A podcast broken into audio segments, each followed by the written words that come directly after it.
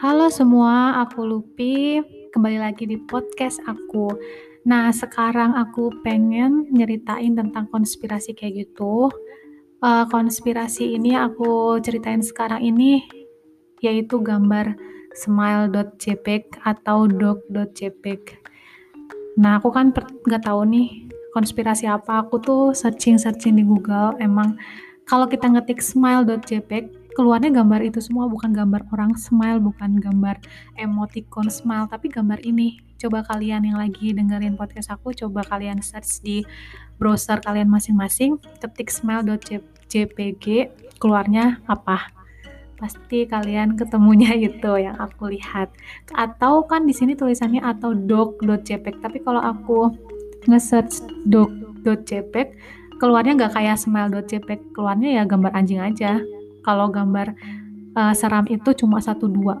Kalau kalian ngetiknya doc.jpg jadi kalian ngetiknya smell.jpg aja kalau mau tahu. Nah ceritanya itu kenapa ini jadi konspirasi? Karena pada sekitar tahun 90-an di Usenet kalau zaman itu namanya Usenet ya belum internet kayak sekarang tersebar sebuah foto atau gambar lebih tepatnya yang pasti kalian gak pengen lihat. Semacam kayak disturbing picture gitu berupa sebuah scan Polaroid yang menampilkan seringai jahat seekor anjing kayak senyum-senyum jahat gitu seekor anjing. Mukanya pokoknya jahat banget gambarnya. Dari anjing ini dari jenis Siberian Husky yang berada di ruang remang-remang dengan sebuah telapak tangan mirip manusia bersimbah darah. Jadi gambarnya kayak gitu ada anjing uh, dengan senyum yang jahat kayak senyum abis melakukan sesuatu yang jahat terus di sebelah kanan anjing itu ada gambar telapak tangan yang bersimbah darah. Nggak tahu maksudnya apa mungkin habis ngebunuh orang atau gimana ya nggak ngerti. Nah gambar ini telah disebarkan di banyak situs web pada saat itu ya pada pada tahun 90-an secara masif hingga tak terhitung jumlahnya. Jadi tersebarlah itu gambar itu um, di situs-situs web. Dan masih menjadi legenda perkotaan sampai saat ini ya gitu sampai saat ini ya nggak tahu deh kayaknya kayaknya nggak deh udah canggih gitu ya sekarang nggak akan ada yang kayak gitu kayak gitu kayaknya Nah, gambar smile.jpg ini memiliki sejarah kelam bagi para korbannya. Ternyata memakan korban loh. Serem juga ya.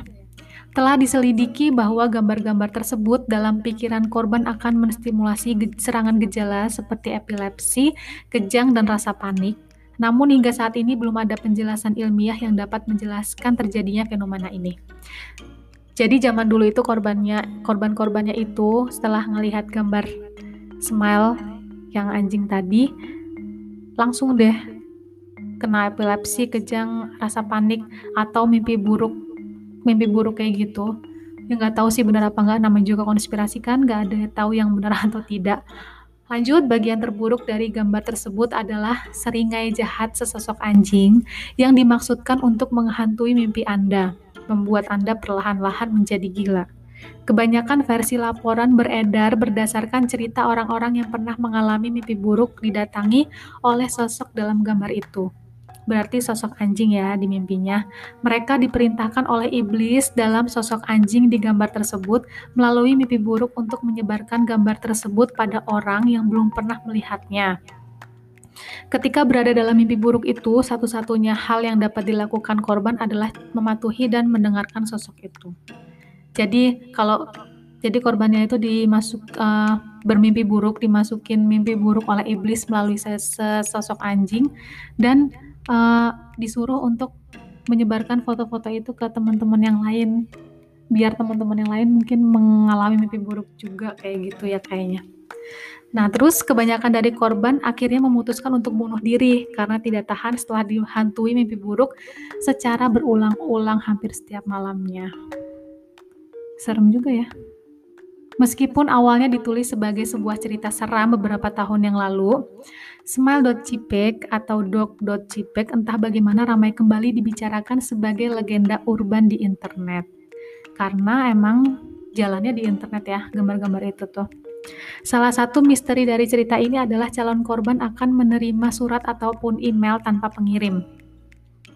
Dalam hal ini dikatakan bahwa gambar atau salinan asli gambar smile.jpg disebarkan korban kepada orang lain. Namun sampai saat ini diyakini bahwa gambar smile.dog atau dog.cipek yang beredar nih sekarang itu adalah visualisasi atau penggambaran para korban yang telah melihatnya secara langsung dan gambar asli diragukan keberadaannya.